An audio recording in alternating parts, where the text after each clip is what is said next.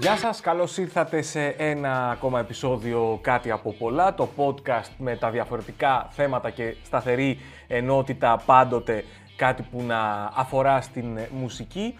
Λοιπόν, τώρα πριν ε, σας πω τη θεματολογία του επεισοδίου, να κάνω έτσι ένα μικρό σχόλιο πάνω σε ένα θέμα που υπήρχε στο προηγούμενο επεισόδιο που μίλησα για τις ε, παρελάσεις και ανέφερα ότι θυμάμαι να υπάρχει αυτή η συνήθεια, έθιμο, δεν ξέρω πώς να το πω, που πετάγαμε και μας πετάγαν στραγάλια.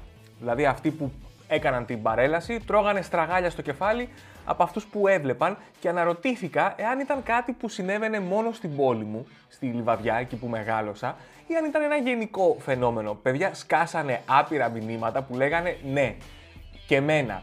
Στη δικιά μου πόλη μου πετούσαν στραγάλια. Ναι, πετάγαμε στραγάλια. Άρα λοιπόν, μάλλον έχουμε να κάνουμε με ένα μαζικό φαινόμενο. Υπήρχε ένα σχόλιο που έλεγε ότι δεν είναι μόνο ότι πετάγαμε στραγάλια. Αν θυμάσαι, λέει καλά, και το θυμήθηκα γιατί όντως συνέβαινε, οι σημεούλες που είχαμε στις παρελάσεις, αυτές που κουνάγαμε δεξιά-αριστερά, οι μικρές σημεούλες, είχαν μια βάση η οποία ήταν φυσιτήρας.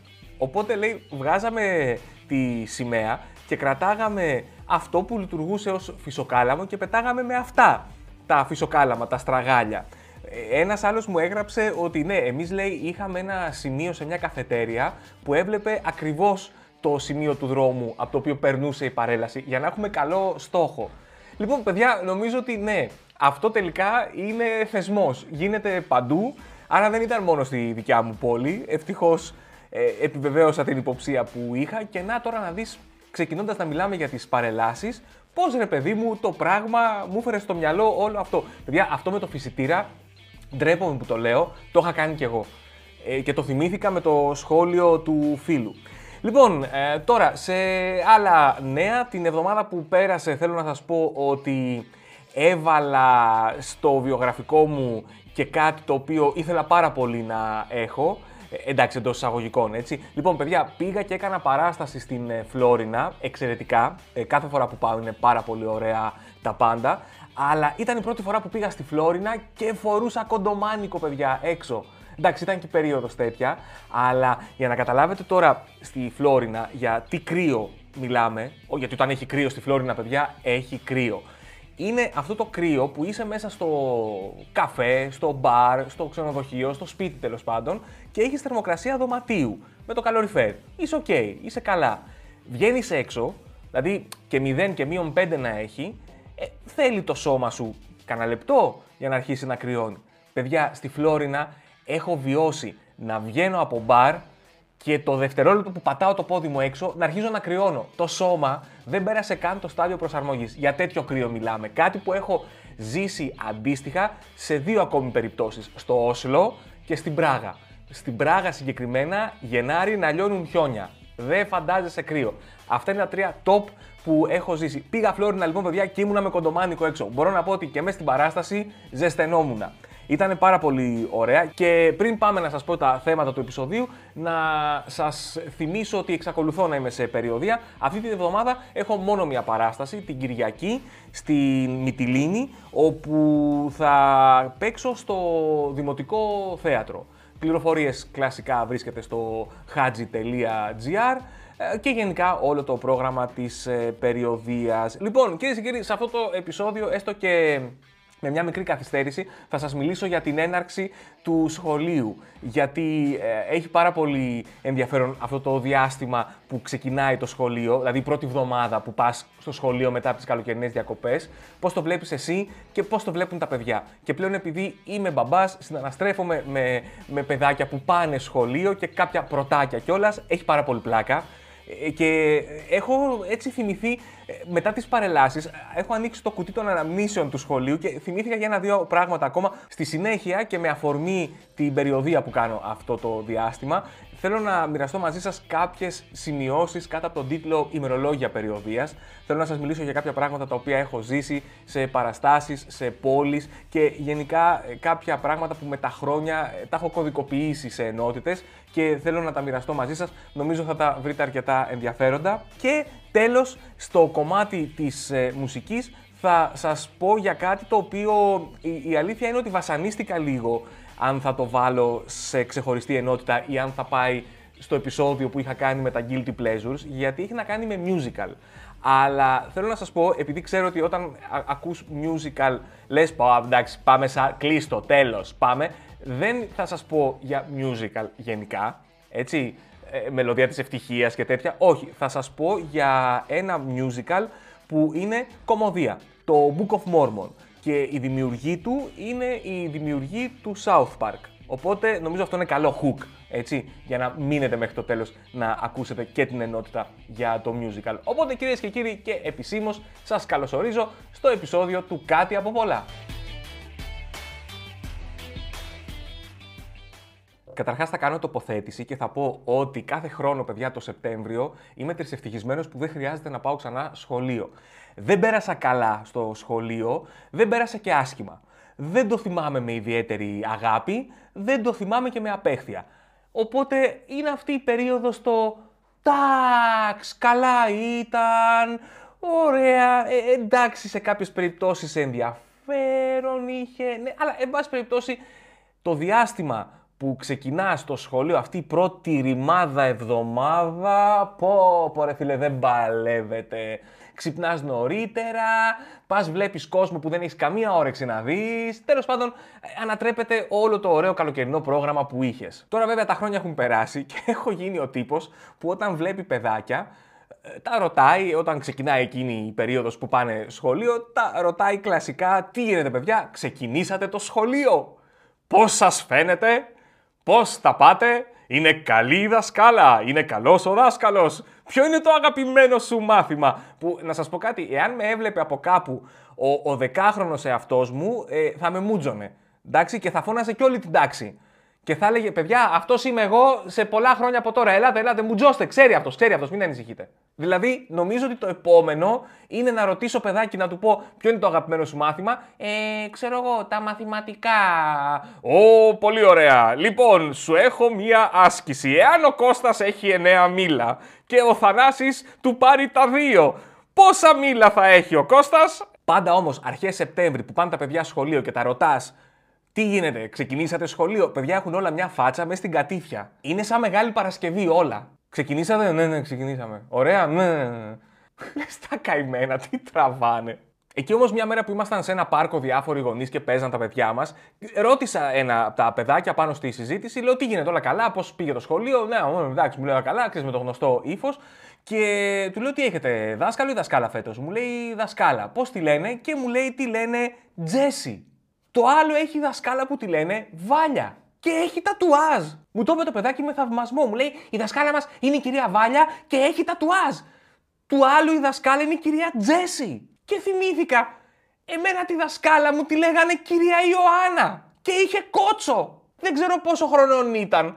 Αλλά εμένα μου φαινόταν 60 χρονών. Πάντα. Βλέπεις νέα παιδιά πλέον διδάσκουν. Είναι απόλυτα φυσιολογικό θα μου πεις τι μας λες τώρα ρε φίλε. Δηλαδή πώς θα γινόταν, έχεις στο μυαλό σου τα σχολικά χρόνια με αυτή την αποστηρωμένη κατάσταση που είχες τότε στο σχολείο και αυτήν έχεις διατηρήσει στο μυαλό σου μέχρι και σήμερα. Ενώ τα πράγματα έχουν αλλάξει. Έχει δασκάλα που τη λένε Τζέσι, δασκάλα που τη λένε Βάλια, με τατουάζ. Εμένα η κυρία Ιωάννα έχω την εντύπωση ότι γεννήθηκε 60 χρονών. Ότι πάντοτε ήταν έτσι στη ζωή της. Ήτανε μια κυρία με γυαλιά πρεσβειοποίηση και κότσο και τη λέγανε από μωράκι που ήτανε η κυρία Ιωάννα. Κυρία Ιωάννα, είναι αργά. Πρέπει να πας να κοιμηθείς. Έχει σχολείο αύριο. Νομίζω ότι από μωρό, όταν θα πήγαν οι συγγενείς στο μεευτήριο να ευχηθούν στους γονείς για το παιδάκι που γεννήθηκε, θα ρωτήσαν πού είναι το μωράκι να το δούμε; Να το εκεί, στην κούνια, με τα γυαλιά πρεσβειοποίηση και τον κότσο. Εντάξει, λογικό είναι. Γίνονται πιο μοντέρνα τα πράγματα, δεν υπάρχει αυτό το αποστηρωμένο που ήταν κάποτε. Και όσο πας πιο, πιο πίσω, όλο και πιο αποστηρωμένο το βρίσκεις. Όταν πήγα πρώτη δημοτικού, ρε παιδί μου, μπήκα ψάρι μέσα, δεν ήξερα τι είναι, ποιος είμαι, πού πάω, τι κάνω. Μας βάζουν εκεί στις σειρές. Μετά ένα παιδάκι λέει την προσευχή, πολύ ωραία. Και πάμε να πάμε προς τις τάξεις. Και ο διευθυντής λέει Alt. Βγάζει σφυρίχτρα και λέει Πάμε. Ένα, δύο, ένα, δυο, ένα, δυο. Και σφύριζε ρε φίλε. Μας κράταγε ρυθμό για να κάνουμε βήμα. Πρώτη μέρα στο σχολείο. Βήμα. Είναι Σεπτέμβριος. Η επόμενη παρέλαση είναι 1,5 μήνα μετά. Βήμα. Δεν ξέρω τι αποθυμένο είχε ο τύπος. Προφανώς ήθελε με κάποιο τρόπο στη ζωή του να γίνει στρατηγός και διαιτητής. Δεν ξέρω τι, τι, τι είχε στο μυαλό του και δεν του βγήκε. Έγινε διευθυντής σχολείου και λέει: Δεν πειράζει, θα τους βάζω στη σειρά και θα κάνουν βήμα. Έτσι, χωρίς λόγο. Οπότε λογικό είναι, φεύγουμε από αυτό το περιβάλλον, μπαίνουν νέοι άνθρωποι στη δουλειά. Προφανώς κάπως τα πράγματα γίνονται πιο σύγχρονα, πιο μοντέρνα. Α πούμε, έχω συμμαθήτρια η οποία είναι δασκάλα. Όπου αν με ρωτήσεις, πες μου μια έντονη ανάμνηση που έχεις από αυτή την φίλη σου με την οποία ήσασταν μαζί από το δημοτικό μέχρι και την τελευταία τάξη του λυκείου, μου λέει μια μέρα μετά το σχολείο, έλα μαζί μου στο σούπερ μάρκετ, θέλω να με βοηθήσεις σε κάτι. Και πάμε σούπερ μάρκετ, μου λέει κάτσε εδώ στο διάδρομο και βλέπε μήπως έρχεται κάποιος. Εάν δεν έρθει, οκ. Εάν έρθει, δείξε. Λέω εντάξει, οκ. Φορούσε αυτή ένα μπουφάν από αυτά τα πολύ χοντρά με το πούπουλο που είχαμε και παιδιά παίρνει ένα μπουκάλι Μπέιλις, το χώνει στο μανίκι, δεν φαινόταν γιατί φούσκωνε έτσι κι αλλιώς το μπουφάν, έρχεται, μου κλείνει το μάτι, μου λέει πάρε ένα μίλκο να πληρώσουμε και φεύγουμε. Και τώρα είναι δασκάλα σε παιδάκια που τους λέει ότι δεν είναι σωστό να παίρνουμε τα πράγματα των άλλων. Ο καθένας τα δικά του. Το καταλάβαμε παιδάκια. Πάρα πολύ ωραία. Ένα έχω να πω. Έχει πλάκα να είσαι στην άλλη πλευρά. Έχει πλάκα να μην είσαι από την πλευρά του παιδιού που πάει σχολείο, αλλά να είσαι αυτός που βλέπει τα παιδιά που πάνε σχολείο. Πρώτα απ' όλα, ξέρεις. Α είμαστε ειλικρινείς. Εάν ποτέ σε φωνάξει η δασκάλα του παιδιού σου στο σχολείο και σου πει: Κοίτα, ο γιος σου ε, έκρυψε το βιβλίο της δασκάλας και δεν το έβρισκε για να κάνει μάθημα. Ε, το πρώτο πράγμα που θα σκεφτώ είναι ότι α, το είχα κάνει κι εγώ αυτό. Μ, ακόμα εκεί είναι. Εγώ νόμιζα ότι θα είχε πάει και σε άλλα επίπεδα, ας πούμε. Με σκορδάκια και τέτοια. Όχι ακόμα, ε. Και είμαι σίγουρος ότι κάθε φορά που ένας δάσκαλος ή μια δασκάλα βλέπει ένα παιδάκι να κάνει κάτι το οποίο δεν πρέπει να κάνει, είμαι βέβαιος ότι θυμάται Α, το είχα κάνει κι εγώ. Ή Α, αυτό το είχα κάνει αλλιώς. Ή Αχ, θα ήθελα πολύ να του δείξω πώς γίνεται τώρα αυτό, αλλά θεσμικά δεν μπορώ να το κάνω. Δεν έχει καμία σχέση βέβαια το δημοτικό έτσι όπως το θυμόμουν εγώ. Μου λέει ο γιος μου, έχουμε λέει ένα πρόγραμμα στο σχολείο που κάθε παιδάκι της πρώτης δημοτικού το υιοθετεί ένα εκτάκι. Λέω δηλαδή σε παίρνουν σπίτι και πληρώνουν και κάποια έξοδα, δηλαδή γλιτώνουμε κάποια χρήματα εμείς; Μου λέει όχι, στο σχολείο μας προσέχει το εκτάκι μας. Δηλαδή είναι εκεί άμα χρειαστούμε κάτι, άμα κάτι δεν ξέρουμε κτλ. κτλ. Καθένας από εμά έχει το εκτάκι του. Και σκέφτομαι, εμείς πλακωνόμασταν με τα εκτάκια. Και μάλιστα προσπαθούσαμε να μαζεύεται όσο πιο πολύ κόσμος γίνεται από τις δικές μας τάξεις. Δηλαδή, άμα πήγαινα πρώτη, Δευτέρα Δημοτικού, λέγαμε: Κοιτάξτε, επειδή τα εκτάκια είναι πιο ψηλά, δεν γίνεται να πλακωθούμε επίσης όρει. Δηλαδή, βρείτε τρία-τέσσερα εκτάκια και να μαζευτούμε εμείς καμιά τριανταριά και να πάμε. Όπως αντίστοιχα και αυτοί μας κυνηγούσαν όταν μας βρίσκαν μόνους. Μιλάμε, όταν πήγαινα εγώ δημοτικό, η έκτη ήταν ο εχθρός. Και τώρα ο γιος μου λατρεύει τα παιδιά που πάνε έκτη, γιατί ασχολούνται με τα πρωτάκια. Αντανακλαστικά θα έλεγα στα εκτάκια loser. Ο γιος μου στην πρώτη δημοτικού έχει πάει ήδη τρεις εκπαιδευτικές εκδρομές. Σε εκθέσεις, μουσεία, μονάδες παραγωγής. Έρχεται και μου λέει, ξέρεις, λέει, πώς αποστηρώνεται το γάλα; Εμάς στο δημοτικό μας πηγαίναν εκδρομή στο κοντινότερο χωράφι, μας αμολάγανε και μας λέγανε μην βγείτε από εκεί στο δρόμο, εντάξει. Και μία η ώρα να είστε εδώ γιατί φεύγουμε. Α, και επίσης προσέξτε, επειδή εδώ βόσκουν κατσίκες, προσέξτε, μην πατήσετε σκατά. Μιλάμε, περνάγαμε τέλεια στις εκδρομές. Καθόμασταν ακίνητοι, λες και ήταν ναρκοπαίδιο. Άκουγες παιδάκια που τρέχανε και ήταν Αχ, ναι, ναι, ναι, ναι. Όχι, ρε, εσύ. Και εκεί τέλειωνε το παιχνίδι. Γιατί κανείς δεν ήθελε να παίξει με αυτόν που έχει πατήσει σκατά. Και ήρθε η ώρα να εγκαινιάσω την ενότητα με τίτλο «Ημερολόγια περιοδίας», όπου θα μοιράζομαι γενικά κάποια περιστατικά που συμβαίνουν στις περιοδίες, κάποιες ε, σταθερές καταστάσεις που συναντάω ξανά και ξανά και κάποια περιστατικά τα οποία αξίζει να υποθούν τέλος πάντων. Υπάρχουν κάποια πράγματα που είναι σταθερά στις περιοδίες. Ας πούμε, η εντύπωση ότι όταν πας περιοδία είναι διακοπές. Έχω πολλούς φίλους οι οποίοι με ξέρουν χρόνια. Ξέρουν τι δουλειά κάνω. Ξέρουν τη φύση της δουλειάς. Επιμένουν ακόμα να με ρωτάνε το ίδιο πράγμα. Τους λέω, ας πούμε, το Σάββατο θα πάω Θεσσαλονίκη για παράσταση. Επόμενη ερώτηση, πόσο καιρό θα κάτσεις; Μία μέρα. Ε, αφού θα πας, γιατί δεν κάθεσαι τρει-τέσσερι μέρες. Γιατί κοίτα, αυτό είναι χοντρικά, να σου δώσω να καταλάβεις, σαν να δουλεύεις σε ένα γραφείο και να πεις, αφού ήρθα σήμερα στη δουλειά, δεν κοιμάμαι εδώ τρία-τέσσερα βράδια. Είναι δουλειά. Πας, κάνεις την παράσταση και φεύγεις. Ή σε ρωτάνε, πήγες πουθενά; Δεν πήγες για φαγητό, για ποτό, για καφέ; Μα έχει και μουσεία. Έχει εκθέσεις. Μα πας για να δουλέψεις. Άμα είναι να πεις, παιδιά, ε, κοιτάξτε, η παράσταση είναι στις 9, αλλά μπορεί να αργήσω λίγο, γιατί έχω φτιάξει ένα πρόγραμμα από τις 8 το πρωί και οριακά το τελευταίο happening που έχω είναι 9 παρατέταρτο. Οπότε ελάτε εσείς και θα έρθω κι εγώ κατά τις 10. Περιμένετε, θα έρθω πάντως. Εγώ εντωμεταξύ είμαι ο τύπος που μπαίνει στο ξενοδοχείο και βγαίνει μισή ώρα πριν την παράσταση. Να πάω να κάνω ήχο φώτα και αυτό. Το 2015 κάνω περιοδία με έναν Άγγλο κομικό, τον Άλιστερ Μπάρι, και παίζαμε δύο μέρες στην Πάτρα.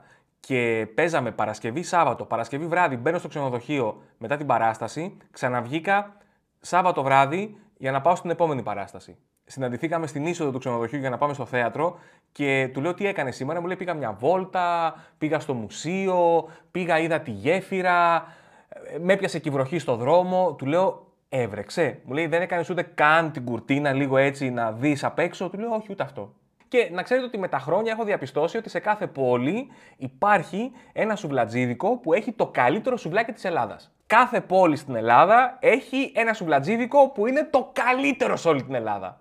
Δηλαδή, έχω καταλήξει στο συμπέρασμα ότι υπάρχει μια αλυσίδα που λέγεται το καλύτερο σουβλατζίδικο στην Ελλάδα, απλά δεν το βάζουν στη μαρκίζα. Άπαξ και συνεργαστούν όλα αυτά, κάνουν την πιο δυνατή αλυσίδα εστίασης στην Ελλάδα. Αυτό που επίσης απολαμβάνω πάρα πολύ στις περιοδίες είναι να αγοράζω τοπικές εφημερίδες.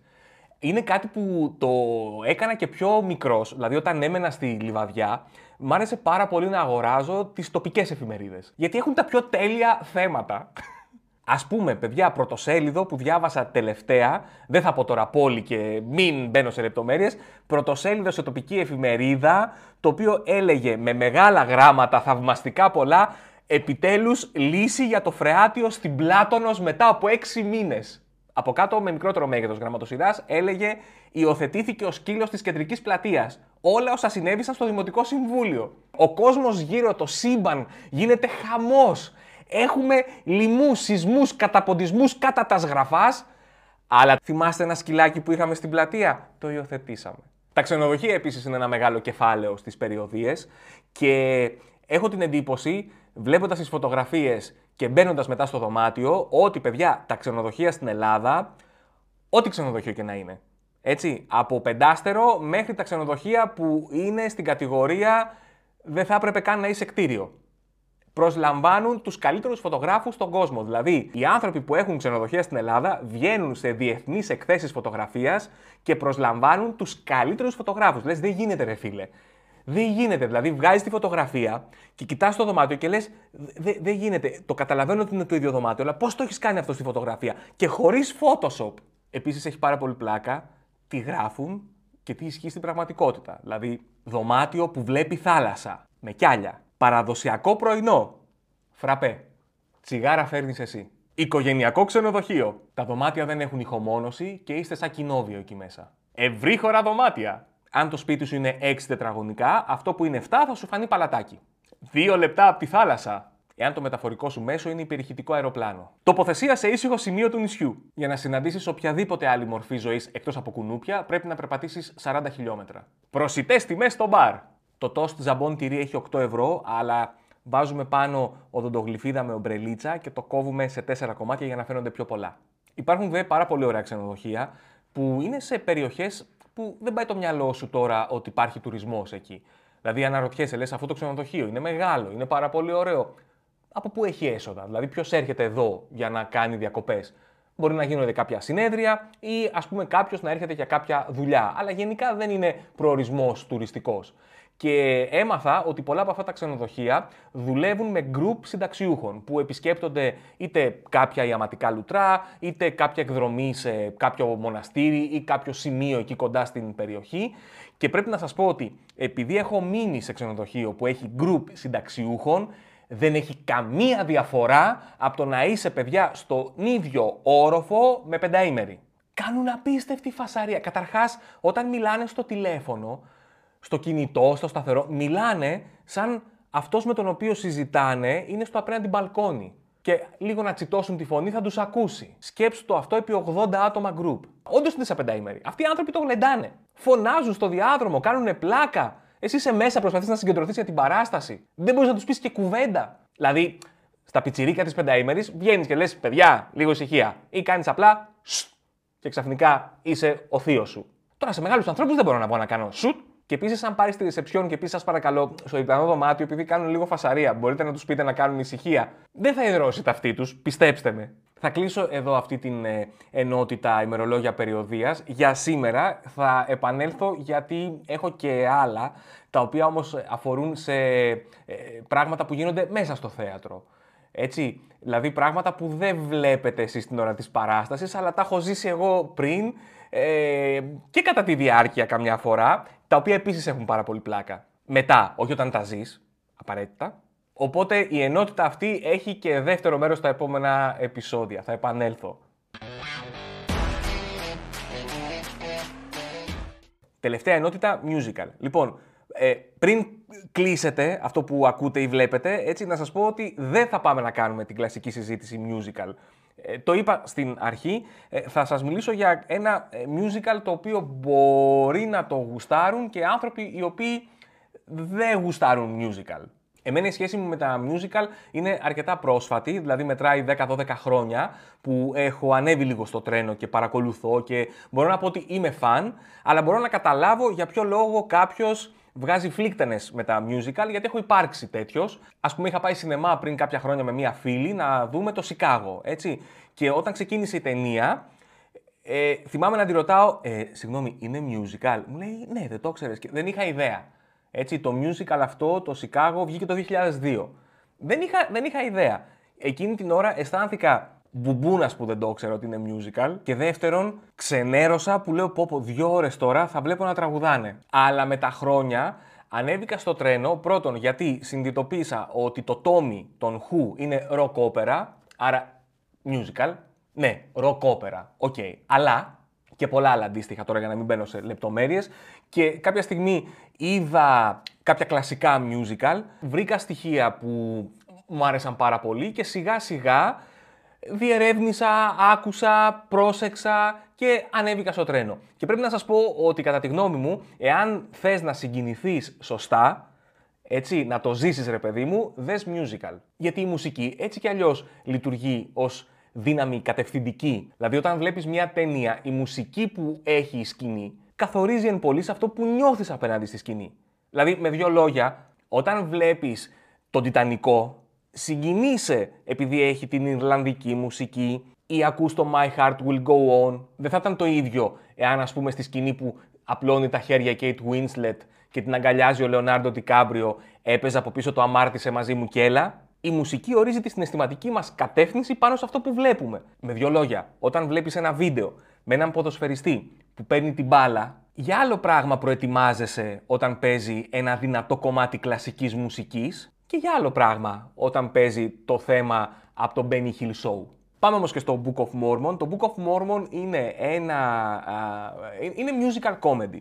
Η, η δημιουργή του ε, είναι ο Matt Stone και ο Trey Parker που είναι η δημιουργή του South Park και αυτό το musical ξεκίνησε το 2011 και αυτή τη στιγμή που μιλάμε είναι ένα από τα πιο επιτυχημένα νέα musicals. Και μάλιστα το Δεκέμβριο του 2022 ήταν ε, στη θέση νούμερο 13 στη λίστα με τα longest running shows του Broadway.